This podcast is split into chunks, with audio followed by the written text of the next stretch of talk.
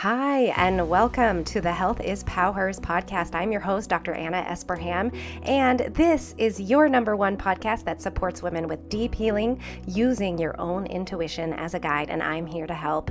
Since I'm also an integrative pain doc and now chronic pain coach, among other things, I have a new coaching program called Pain Free Life Academy, and this is for women who truly want to heal from chronic pain, whether it be headaches, pelvic pain, back pain, fibromyalgia, so you can move your body freely and do all the things you love again.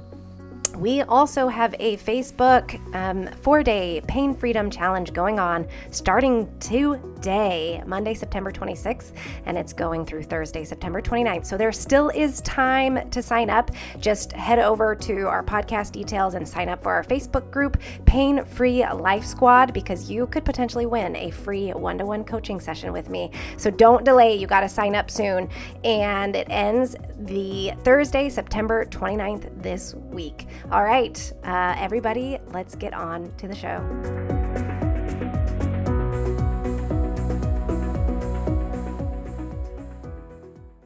And now I'm obligated to tell you our disclaimer that Anna Esparham, MD, is a medical doctor, but she is not your doctor and she is not offering medical advice on this podcast. So if you are in need of professional advice or medical care, you must seek out the services of your own doctor or healthcare professional. As this podcast provides information only and does not provide any financial, legal, medical, or psychological services or advice, and none of the content on this podcast prevents, cures, or treats any mental or medical condition, as you are responsible for your own physical, mental, and emotional well being decisions, choices, actions, and results. Health is Power LLC disclaims any liability for your reliance on any opinions or advice contained in this podcast. Hey everyone, I am super excited to have Rick Olderman here, who is a orthopedic physical therapist. Um, he has been in physical therapy for more than 25 years and obviously helps people with chronic pain, which I'm super excited about because we're going to kind of dive in to uh, chronic pain and kind of correcting a lot of musculoskeletal imbalances as well. So, uh, oh, and your clinic is in Denver, Colorado, which is where I'm from, Rick. Oh, okay. I didn't know you were from here.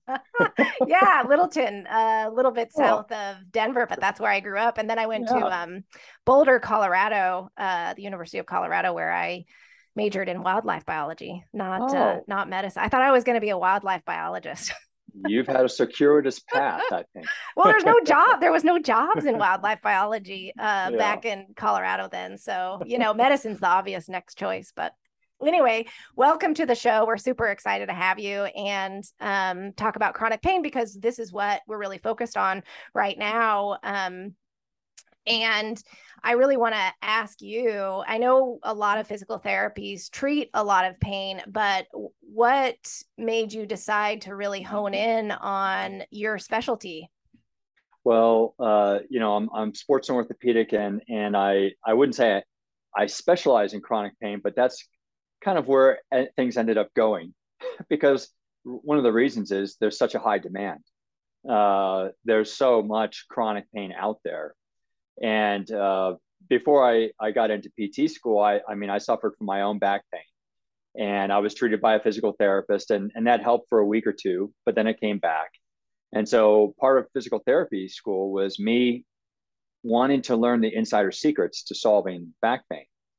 And um, intuitively entering PT school, I felt that I was having pain because of something I was doing with my body, which kind of makes sense. We're causing our pain on some level. And but but that's not how back pain was approached in school. It was more of a component thinking standpoint, which is just looking at the tissues that become damaged and treating those tissues. But there was nothing, almost absolutely nothing that talked about why those tissues were irritated, which in my mind was the secret I was hoping for. Why are this? Why is this happening? Not that it's happening. And so this bore out in my first job after PT school. I felt I was a miserable failure because I couldn't really help anyone with chronic pain issues. Yeah, sprains, strains, and post surgery surgery. Yeah, that's easy. But when it came to anything more chronic, I had no clue it was luck if I got someone better. So that's when I decided I, I can either quit PT or I can try and figure this out, which, you know, uh, smarter people than me have have been PTs and apparently not gone down this road. And so I it was a daunting task, but I just felt like if I want to remain in this field, I have to figure this out. Yeah, you and me both. Because uh, when I, after I graduated from pediatrics residency and then did integrative medicine, um, get got my board certification, I was just starting to see all this chronic pain. And honestly, Rick, we, I don't even remember having a single headache or pain other than addiction, opioid addiction or substance abuse um, in my medical school or residency training. So I honestly had no clue. And that, I mean, I kind of fell into it as well because that's why I went and got my medical acupuncture certification and went and mm-hmm. got more pain and headache training. But it is interesting how yeah we really the the our current training system is not set up for healing chronic pain and that's why i think we have to really use our skills and our experience and try and figure it out um, ourselves. Yeah and so that's what i've been doing these last 25 years and uh, you know I, have noticed a lot of your uh, stuff is about headaches and you went to a headache specialist and it would be interesting to go down that road if you want to to talk about my take on on headaches but we can talk about anything you want. Yeah, yeah. Actually, headaches is a is a good one because you know I I treat a lot of headaches and a lot in kids actually and young adults right now at a at a pediatric academic medical center. But you know, I do send a lot of our kids to physical therapy uh, because we do see a lot of imbalances, um, a lot of musculoskeletal imbalances, posture issues. Um, I do see a lot of uh, neck tightness. So whether it be their scalenes, their levator, scapula, um, they have shoulder pain as well. I mean, tight upper traps. So I would love to hear your take on headache and management. Yeah. So, uh, and I'll leave you with one simple test that you can do to determine the source of all of these headaches, neck pain, and shoulder issues uh, by the time we're done speaking. So, the surprising thing about uh, neck pain and headaches is that it really has almost li- very little to do with neck pain, neck or head. So, it's really about the shoulder girdle system. And uh, if, and I'm just going to use my skeleton. I know your viewers can't see it, but uh, I, I just want to show you and I'll describe it as as we go. Yeah, and I'll see if I can get um video clips, guys. I'll see if I have time to do video clips on on Instagram or on the website. Okay. Well, if if you if your viewers uh, Google the shoulder blade, they'll see that it's a broad, flat bone. It's a triangular shaped bone. There's only one other bone in the body that looks like this, and that's one of the pelvic bones, the ilium. All right. And so we all know that the pelvis and ilium are the center of function for our lower body system and low back. Similarly, the shoulder blade serves the same function for the upper body system, head and neck. And so if they if you further Google the muscles attaching from the shoulder blade to the head and neck, you'll see significant attachments into the head. In fact, the, the trapezius inserts into the base of the skull all the way down, all the vertebrae down to the low back and back into the shoulder blade. And then there's this other little guy beneath it called the levator scapula, which inserts into C1 through 4 and sometimes 5, depending on how you're built. So uh, the and then there's one other big player is the serratus anterior. So the shoulder blade, if the big guys, basically this is how chronic pain works in the body. If big muscles that are supposed to be doing jobs aren't working well, the effort then falls to the smaller muscles to, to pick up the slack. And that in the shoulder and neck system is what happens with the levator scapula.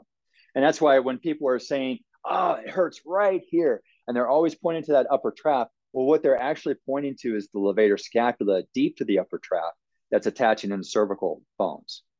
So uh, what happens is the most typical problem that is happening with the shoulder blade system is that it's resting too low. So there are rules about how this should be resting and moving. And one of those is that the, this spine of the shoulder blade should be resting at thoracic level two. And most people uh, with chronic neck pain, shoulder pain, or headaches, their shoulder blades are resting at thoracic level three or even four.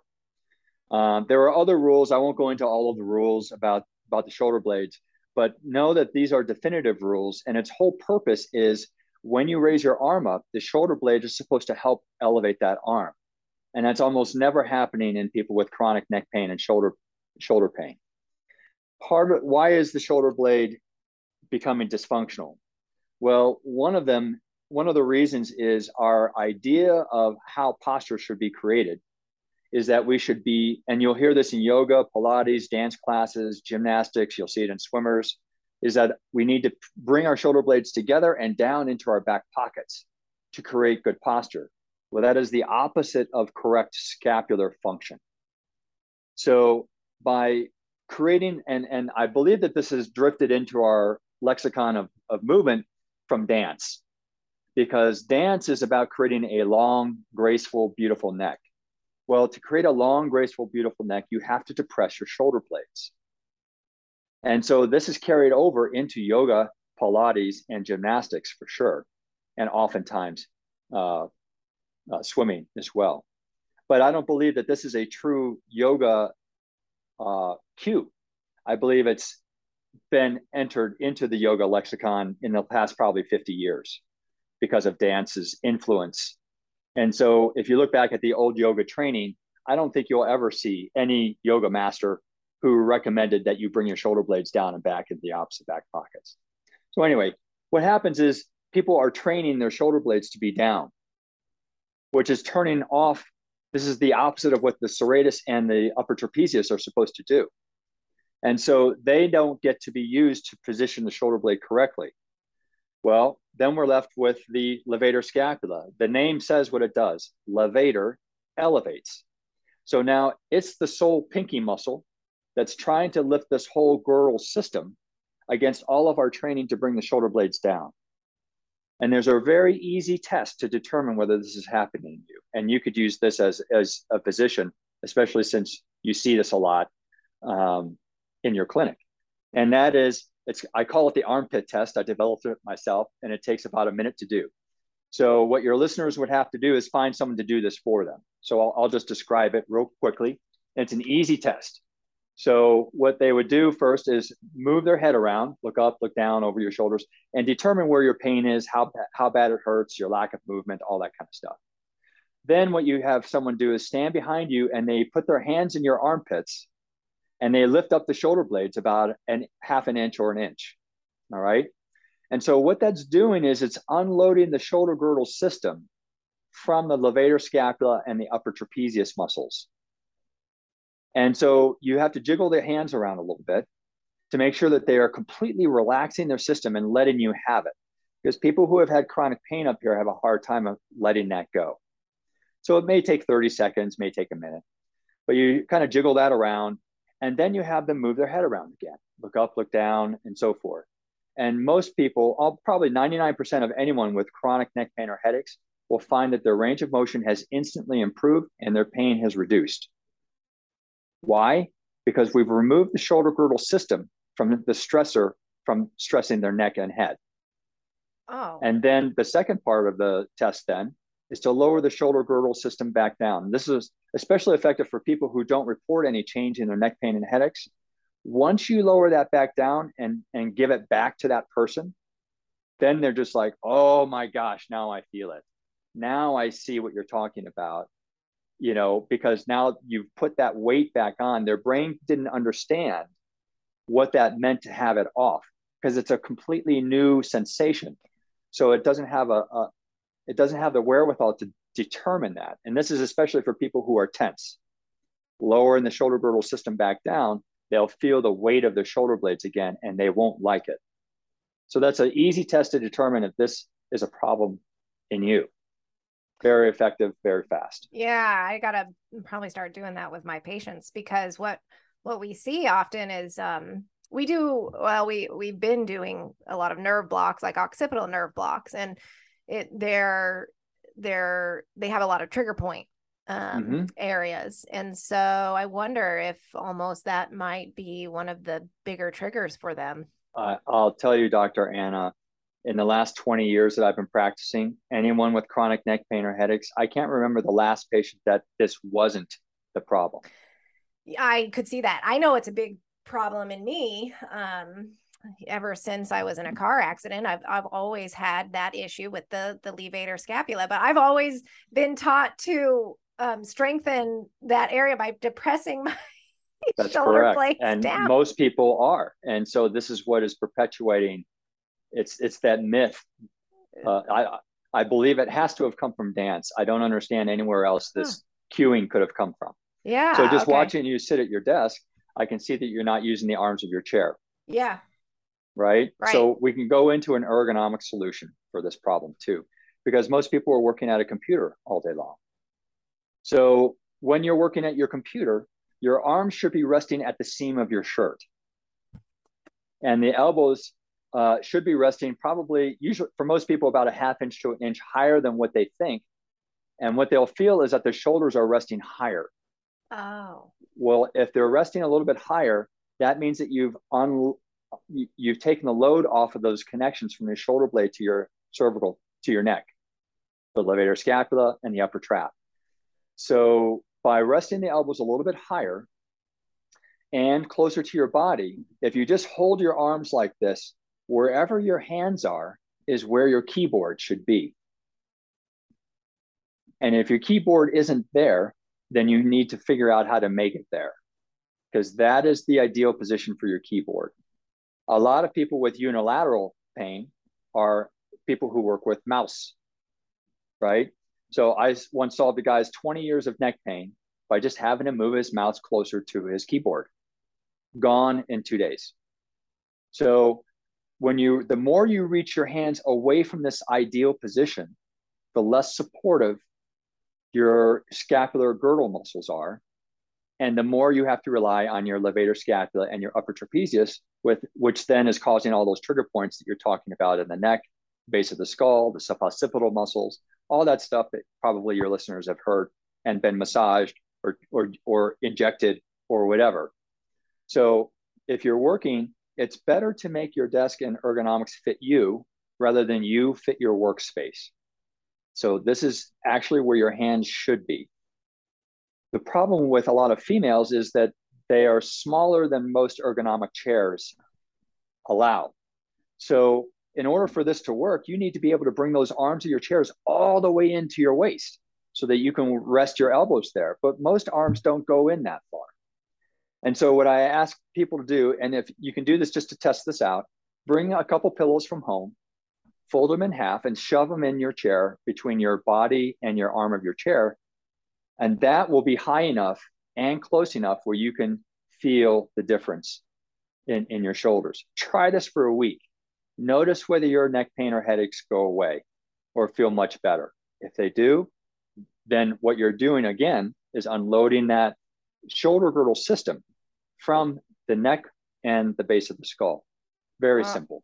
That makes total sense. Yeah, the chairs are humongous at work. Yes. I, I mean, I'm just like this little tiny thing in the chair. Right. yes. Yeah.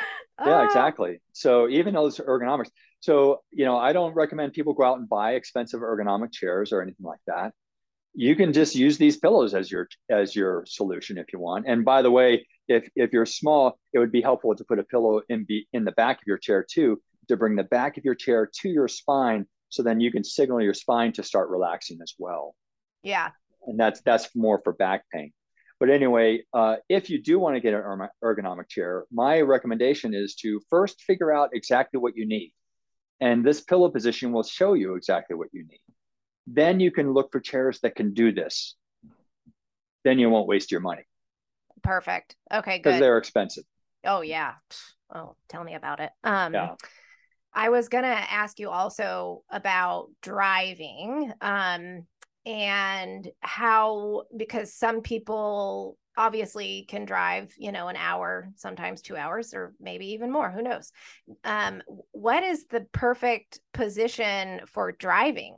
Yeah. So I would often go out to my patients' cars and bring a couple little foam pillows and pillows and things like that to experiment because, you know, every car is built differently. Some have those middle consoles that are low, some are high. The arm, the, the arm of the armrest of the door is low or high or small or non-existent.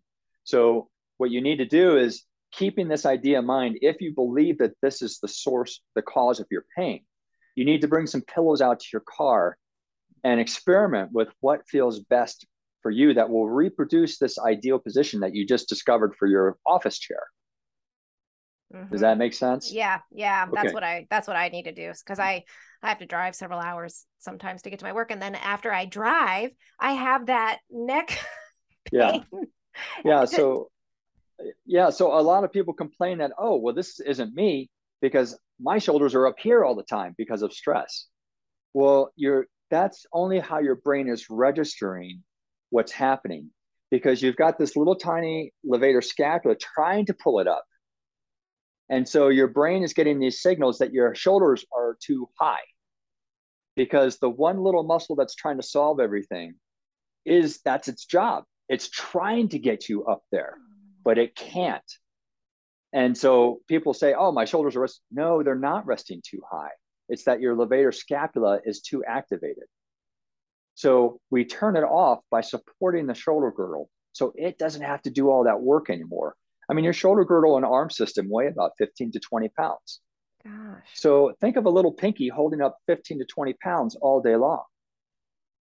No. No wonder it hurts. Yeah, that makes right? so much sense. All right. And so this often occurs asymmetrically. For instance, I see in your shoulders, you have asymmetrical shoulder mm-hmm. height. All right. So the dominant shoulder should always be lower than the non dominant. And by your shoulder height, you it looks like you should be left handed, but I'm guessing you're not. Right you're right handed. Yeah, but your left shoulder is lower. Yeah. So what is. happens when I see a non-dominant shoulder that's sitting lower than the other shoulder, that tells me that there's a more significant issue going on with that shoulder blade system. Because even just resting, it's off.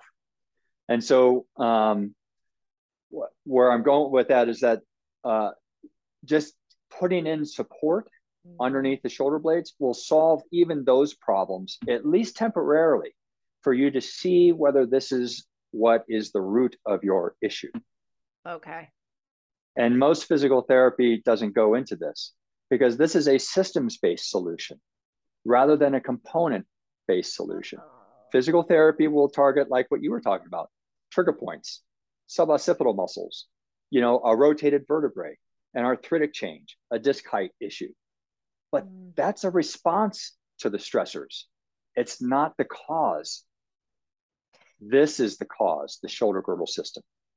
Okay. And so it's not necessarily what you're talking about the component based physical therapy. It's not necessarily having to strengthen the rhomboids, for example. No. Okay. Unless that they are weak and at right. the root of the shoulder blade dysfunction. Okay. Okay. That makes sense. Yeah. No, that's yeah, blowing my mind here. Okay. And so And this also goes into, I'm sorry to interrupt, but this also goes into the rib cage function. Yeah. So the shoulder blades rest on the rib cage. And it's possible that one side of the rib cage is lower than the other. Right? This is described, and this go, gets a more a little bit more into back issues. But you can have one side of the pelvis that's higher and one side of a rib cage that's lower. I call that a side bending problem. So if you have a side bending problem, for instance, let's say your left side is resting lower. Let's say that you have a left side bending problem. Maybe your left shoulder is resting lower because your rib cage is resting lower and that's where it's trying to rest. Fix the rib cage, and we fix the shoulder girdle. So I'm sorry to interrupt, but that's that's how we get into the systems. And then why does the side bending problem happen? Well, the side bending problem is occurring usually because of a problem with the lower body system that's causing the body to respond. You remember the, the withdrawal reflex that you were taught in medical school, mm-hmm. right? We're all born with it. It's one of the things. But even though we grow out of the responding reflexively to all of those reflex patterns, they remain hardwired in our body.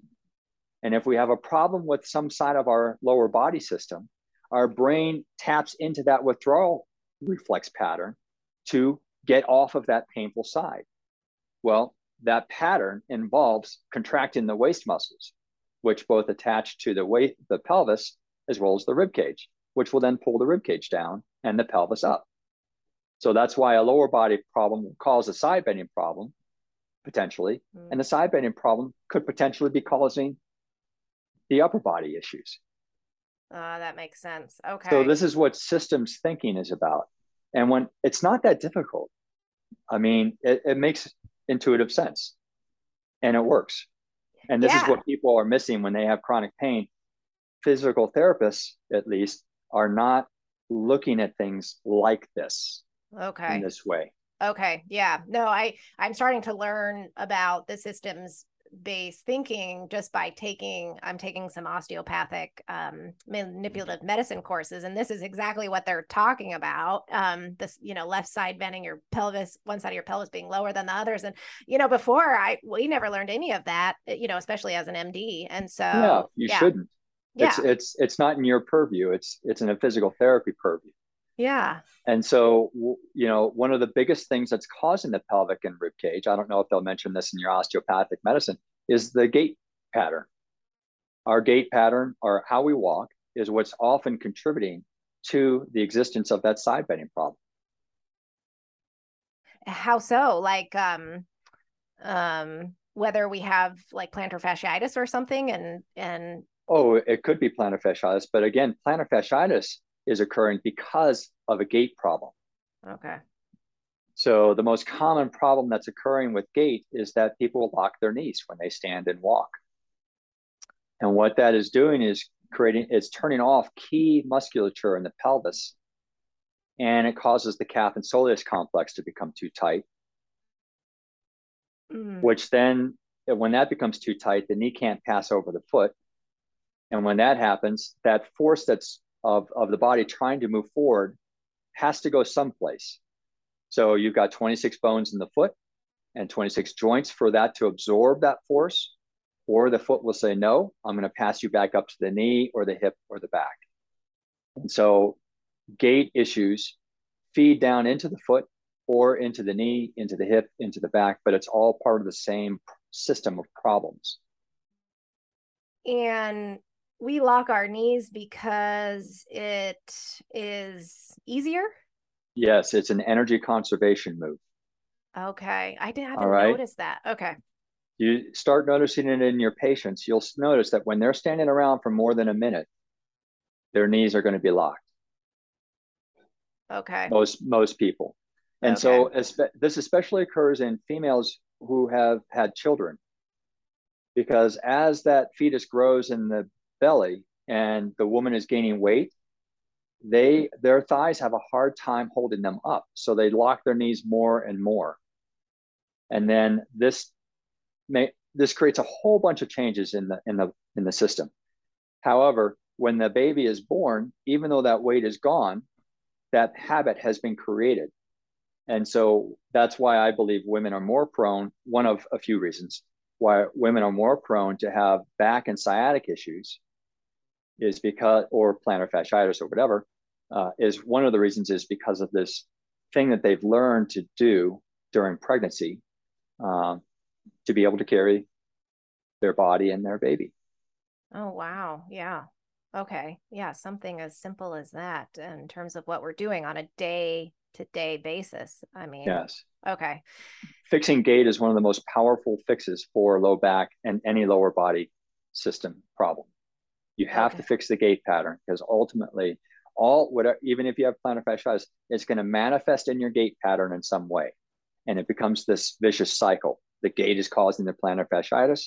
The plantar fasciitis is causing the gait, or the you could call it SI joint pain, or sciatic pain, or back pain, or hip pain, or knee, whatever. You've got to fix both the habit and the tight or weak issues that are occurring because of the habit. Oh, okay so is it you have to work with a physical therapist who knows how to work with the gait pattern?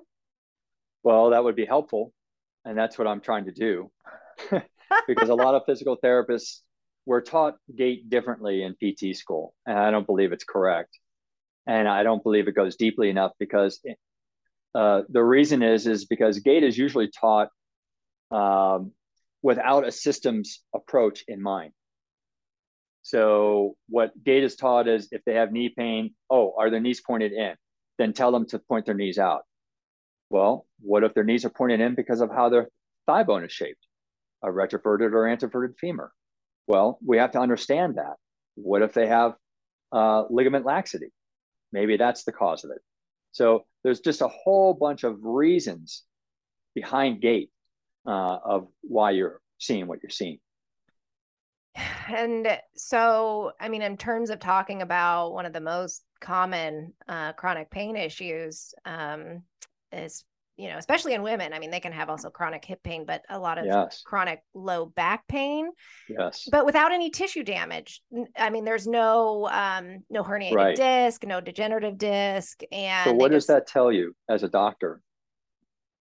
Well, in terms of my world, I take a look because I treat a lot of chronic pain, but I also treat a lot of stress and emotional and trauma issues mm-hmm. um, that a lot of emotional pain can reside in the body but i know there are also imbalances in the body as well and especially with the pelvic floor too mm-hmm. um, there's a lot of issues in women with our pelvic floor that uh, do become imbalanced that also can actually manifest in back pain correct and so but what are causing the pelvic floor imbalances what is gait is often one of the oh, big things. It's gait. That's what I was thinking. Okay. Right. So that's so my career has been more about continuing to ask the question why. Yes, but why is this happening? You know, why is that pelvic floor imbalance there? Why are those trigger points happening? And that's what I've been chasing down these last 20, 25 years. And it all, I'm not saying that gait, your walking pattern is the cause of everything, but it's one of the biggies if you have lower body and back back pain issues. And there are asymmetries that have developed in the body because of the gait pattern, tightness or weakness issues. For instance, if you lock your knees, your butt muscles turn off. Okay. So if your butt muscles turn off, well, they have a lot of different functions for the hip area and the pelvis. One of the things that occurs is uh, they are they are there to control the tracking of the hip bone in the socket. When the butt turns off, then that hip bone starts to careen around that socket. It's called an anterior femoral glide syndrome.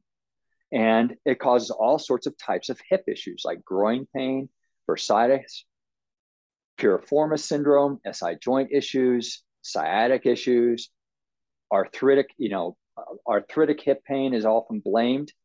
Even though there's mm-hmm. arthritis, many people with arthritis have no pain. So what's the difference? often it comes down to the fact that the thigh bone is not being controlled correctly in the hip socket. Why? Because of the locking of the knees, turning off the glutes, which is turning off the major controller of that whole system. Right. Turning off the glutes. Yeah, that's always what my physical therapist always tells me. My yeah, I, don't activate my glutes. So act so I've been trying to activate my glutes, but then but they, they, when I don't activate my glutes anymore, when I'm not working on it, it just comes right back. Right. And this is because they've only told you how to turn on your glutes. They haven't told you how to move, use your body to turn on your glutes. And this is the this is the the the missed message is that yes, you need to turn on your glutes, but we don't know how to. Mm. We haven't in physical therapy looked closely enough at why are the glutes turning off in the first place? Well, a lot of right? people also told me it's sitting too. Yeah, but why why would that also turn off while standing and walking? Yeah. Yes, they're turned off and sitting. Right. They're supposed to. Right. But they're supposed to turn back on when you're standing and walking. Yes, true. Right? Mm-hmm. And if you're mm-hmm. not standing and walking correctly, then then they're going to stay turned off.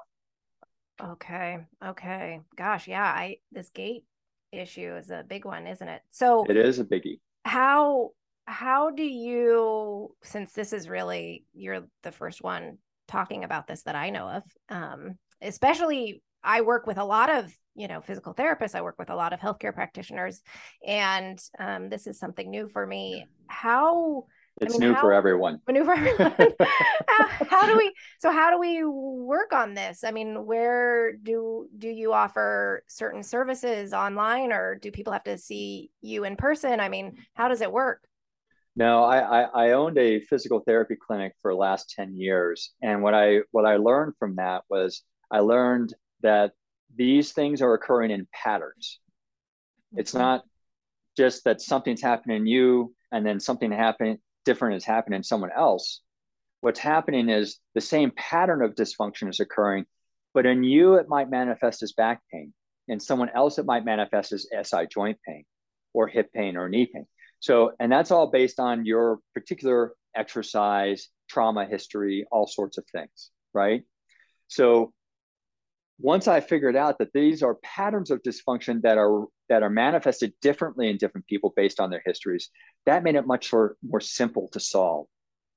And so, uh, and that's what owning my clinic has taught me. So I've created these downloadable home programs to solve these patterns of problems in people, regardless of whether you have SI joint pain, sciatic pain, back pain. It's going to be all the same solution, and so uh, which will solve it.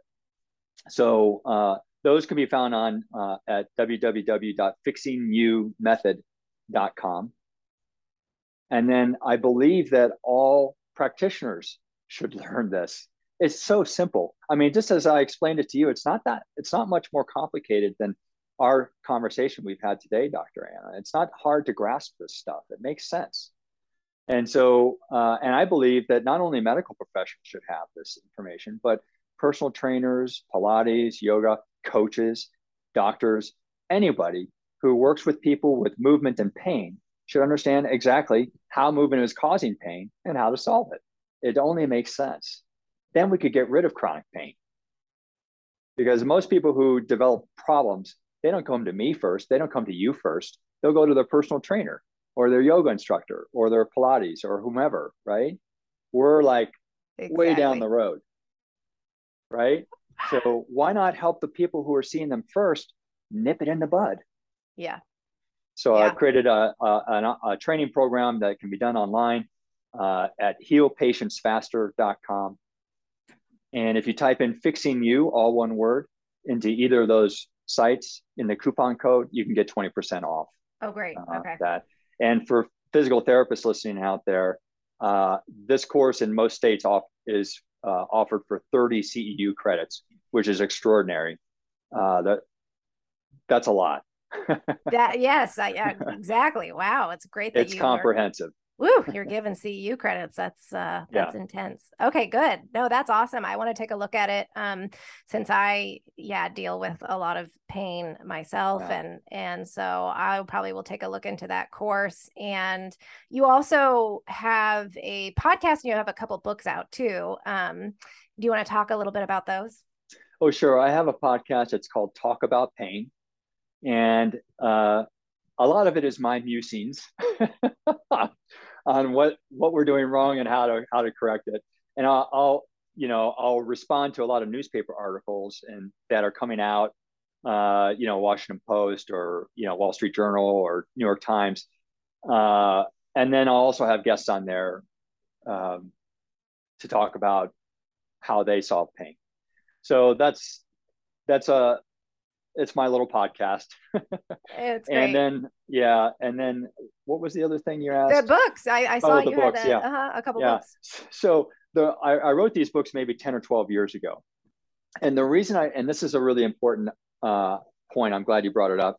I wrote these books. So I first learned the biomechanics of how to solve pain from Dr. Shirley Sahrmann, who's a researcher out of uh, Washington University in St. Louis, mm-hmm. PhD, PT, teaches the medical school musculoskeletal system over there.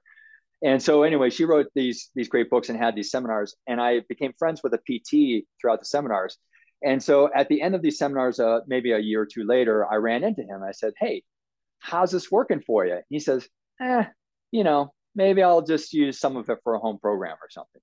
I said, "What are you talking about? This is solving a lot of difficult pain issues, chronic pain." He says, "Yeah, but I'm a manual therapist, so this doesn't really kind of go with what I do. And it was at that moment that I realized that we as medical professionals are filtering the information that we receive through our filter of our belief system. And so his belief system was that he needed to solve everything using his hands. Fortunately, I was so uh, so much of a failure at that point. I hadn't developed a strong belief system about how to solve pain, other than my intuitive sense that it has to be doing something to do with how I'm using my body. So this fit in perfectly for me. But, and it's not only medicine, I, I mean, it happens in law, it happens in any career. We all have belief systems that filter out information or data that we wouldn't normally look at. Um, yeah, I, I could go on, but but anyway, that's why I wrote my books 10 or 12 years ago to go around these people. So because I felt that the patients weren't benefiting from information that was out there that could benefit them. So that was my end around. And then uh, then these more recent home downloadable home programs were my bigger learning of these patterns of dysfunction it's, that are occurring in just about everybody. Wow. Yeah, that's so. amazing. So the books are are great. They're found on Amazon.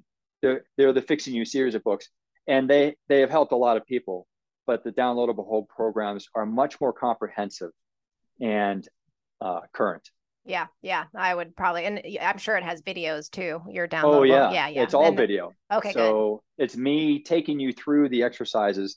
I have taping techniques. I have habit corrections because that all needs to happen to solve pain. Yeah, yeah, no, I think it's much easier to learn on video. Um, yeah. and I think it's also easier to learn via a course. It, it's good to get the knowledge from the book and have awareness and and then next step is definitely those courses. So i think that's awesome that you have that out there for everyone. I'll definitely take a look and uh, learn from you rick. So i'm so happy you were on the podcast today and talking about this gait pattern our shoulder girdle. I'm going to make a few changes to my um, chair uh, I'm gonna try. I'm Good. gonna do the pillows for um, definitely a few weeks and see. I don't know. I'll have to. You should out. know within a few days. Oh, a few days. Okay. Good. Even even even one day. Okay. This is the beauty of the body is once you find a solution, your body responds almost immediately to that solution, because pain is an indicator that something is wrong now. If you fix that thing now, the pain will go away now even if you've had 20 years of pain, it can go in a day if you do the right thing. So it, that's all it is, is that no one else has given you the right information yet. That's why you're still in pain. You're not broken. It shouldn't take 20 years to fix it. It can be simple. It really can. Yeah. Yeah. And it, it and I know it's always been that shoulder issue because every time I'm doing something, like if I'm driving for uh, long hours, it it I just have that pain flare, and so I was mm-hmm. like, well, I got to try and figure something out. And then when I'm when I'm sitting at the chairs at work, which are humongous, then yes, it, at the end of the week, I start noticing this neck tension, and I'm just like, yeah. oh man. So that yeah. totally uh that totally makes sense. So I'll make a few changes, and then um I'll even probably have a, another episode and let everybody know about it as well. So this is perfect. Yeah. Thanks and, so much. And I hope I didn't geek out too much on the medical terminology, but I, you know, uh, I'm happy to come back and drill down deeper into anything that you want to talk about more deeply. Yeah, yeah, because we are right now at Health is Power. Just because I'm, I have my chronic pain group coaching program for women. Um, I and it's just an epidemic right now, um, yes. especially for. I mean, not only you know women but men as well but women have mm-hmm. a lot more issues with chronic pain just because of our hormones and so I, I think it's a huge need and i also i mean and i'm in i'm an integrative pain doc and i don't even know about this stuff rick. Well it's not your training though. Yeah just imagine how many people need this you know what i'm saying? Um and and it's great that you have a podcast. It's great that you of course it's great that you've got the books out there. And so hopefully we can have you back on um and drill down a little bit more maybe even do a little bit of a series or something. Oh sure. Yeah. I, and i i describe it as you know i don't expect shoulder surgeons to know this information about the shoulder girdle and the neck and all that because their training is about becoming the best shoulder surgeon just as no one should expect me to understand current shoulder sur- surgery techniques. It's just not when I'm design, you know, I'm not trained to do that. So this is the par- hard part as being a patient is you have to understand really who is the best trained person for this type of problem. You know, it's it's hard to figure that out. Often. Yeah, yeah, and I I do like that, especially with your beliefs that you just have a growth mindset and so you're you know continually learning and always. Yeah and it's you're just not well what you learned in school is just the way to go. There's nothing else. And it's we i just don't think we know everything. And you it's as gonna, well. Yeah, yeah, it's a constant learning process and everything is going to keep evolving. And so um so yeah i'd love to have you back on the show and maybe we can even do you know something on pelvic floor you know hip pain back pain um, and you know go on from there because we did a great one on um, headaches uh, today. That was so awesome. Just that shoulder girdle, um, kind of really stabilizing that, um, especially with our posture. And uh, so, anything else that you want to leave the audience with today before we wrap up? Yeah, I just, you know, my message to most people is, uh, you know, um, I, I believe that we have three things that are contributing to our chronic pain. There are three big pillars of problems. One is the muscular, everyone has some threshold. And the closer we get to that threshold, the, the more easy it is to push us over that threshold. So there are three big problems that, that push us towards that pain threshold. One is musculoskeletal issues, which is what I specialize in. Another is dietary allergens, mold, things that we ingest. And then the third is emotional trauma, because that emotional trauma can turn on these patterns of dysfunction more deeply in the body. And so some people's solutions will be all musculoskeletal, while others will be a combination of three. Um, so that's the other thing that we have to contend with. Uh, fortunately, when I solve musculoskeletal issues, the results are so consistent if someone isn't responding the way they should, I immediately either suspect a tear of some sort that's been undiagnosed or another issue with a dietary or emotional trauma. And I've developed a trust with that patient to breach that with them and inquire. Yeah. And so that we should always keep these things, I think, in mind. Yeah, absolutely. Yeah, exactly. And that's how I approach it too. I mean, I add I add a, a little bit of spiritual kind of foundations to a lot of people with chronic pain and also um, you know long-term infectious processes too which is very similar to dietary triggers or mold mm-hmm. for example and and so yeah it's it's but it is you can break it down um mm-hmm. you, you can, can definitely break chronic pain down and you can really work on all the different aspects that um, eventually you, you can heal from chronic pain you can yes. and i know a lot of doctors say that you can't but you can heal from chronic pain and i know they say there's no cure but really you are the cure to chronic pain yes and and you just need a little bit of help a little bit of tools and the medical system itself by itself you know even just one pain doctor may not be that that one right. person that's going to take care of you it might it's it's usually takes a village so we've got you the physical therapist working on those um, systemic patterns you know me with the emotional and the spiritual side of things um, and that i also with my background in integrative and functional medicine the nutrition and mm-hmm. all that goes into that yes. so so yeah it's it's quite a process have you noticed i've noticed this recently in the literature is that they're describing chronic pain as a disease Yes. Um, yes. And they are. I think that's bothersome. It is bothersome because, and well, what's even more bothersome is since I work in the pain field, is that oftentimes when the patients or the parents call um, and and they're in distress and they're in pain and nothing's working, the medications aren't working, then guess what? Some say, some of the healthcare practitioners say, sorry, there's no cure. You're just going to have to deal with it. Mm. Right. Yes. Uh, because that's what the literature says. It's a disease process. There's no cure. We haven't found a cure yet. We haven't found the medication that's the cure. But that's that's not true. That's where all of their belief systems come in, right? Right. Because they're not looking at evidence out there that goes against their belief system. Yeah. Yeah. So so that's why I I thought having this coaching program and really focusing on chronic pain and the podcast right now is really important because I see a lot of women who are just believing um, in that and what they're told, and mm-hmm. it's just not true. And so it's really trying to re- have that thought reversal um, and overcome those challenges and limiting beliefs that oftentimes, unfortunately, our healthcare system, you know, can uh, perpetuate um, just because of we're so reliant on a lot of pharmaceuticals and procedural methods. Mm-hmm. I think the parenthetical statement that they should keep in mind is when there someone hears that there's no cure for this, that we know that that I know of, not that we know of. Right. Because we collectively as a medical system, all the, there's so much evidence out there. It's yeah. that they personally don't know of because they haven't looked into those other branches of medicine that might that are generating research to help them. Yeah, exactly. Yeah, yet. So um, I, I always love that word yet too. Yeah. Yeah. Well, it's great to have you. Um, I'll put all your links um, to your courses that you have on our podcast details, everyone, also in the show notes on healthispower.com. And then um, we'll hopefully have you on the show in a couple months. Yeah, anytime, whatever works for you. All right. Thanks, Ray. Thanks, Dr. Anna.